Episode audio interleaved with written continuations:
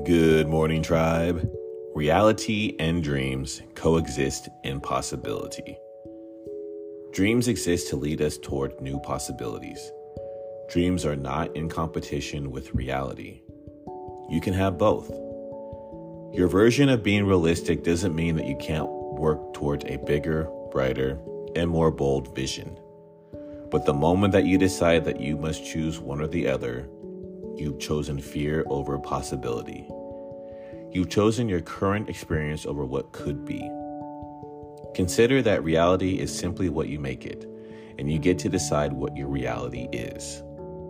The world can sometimes be too cynical. Don't allow that cynicism to creep into your vision of what's possible. And don't allow someone else's version of reality to compromise your dreams.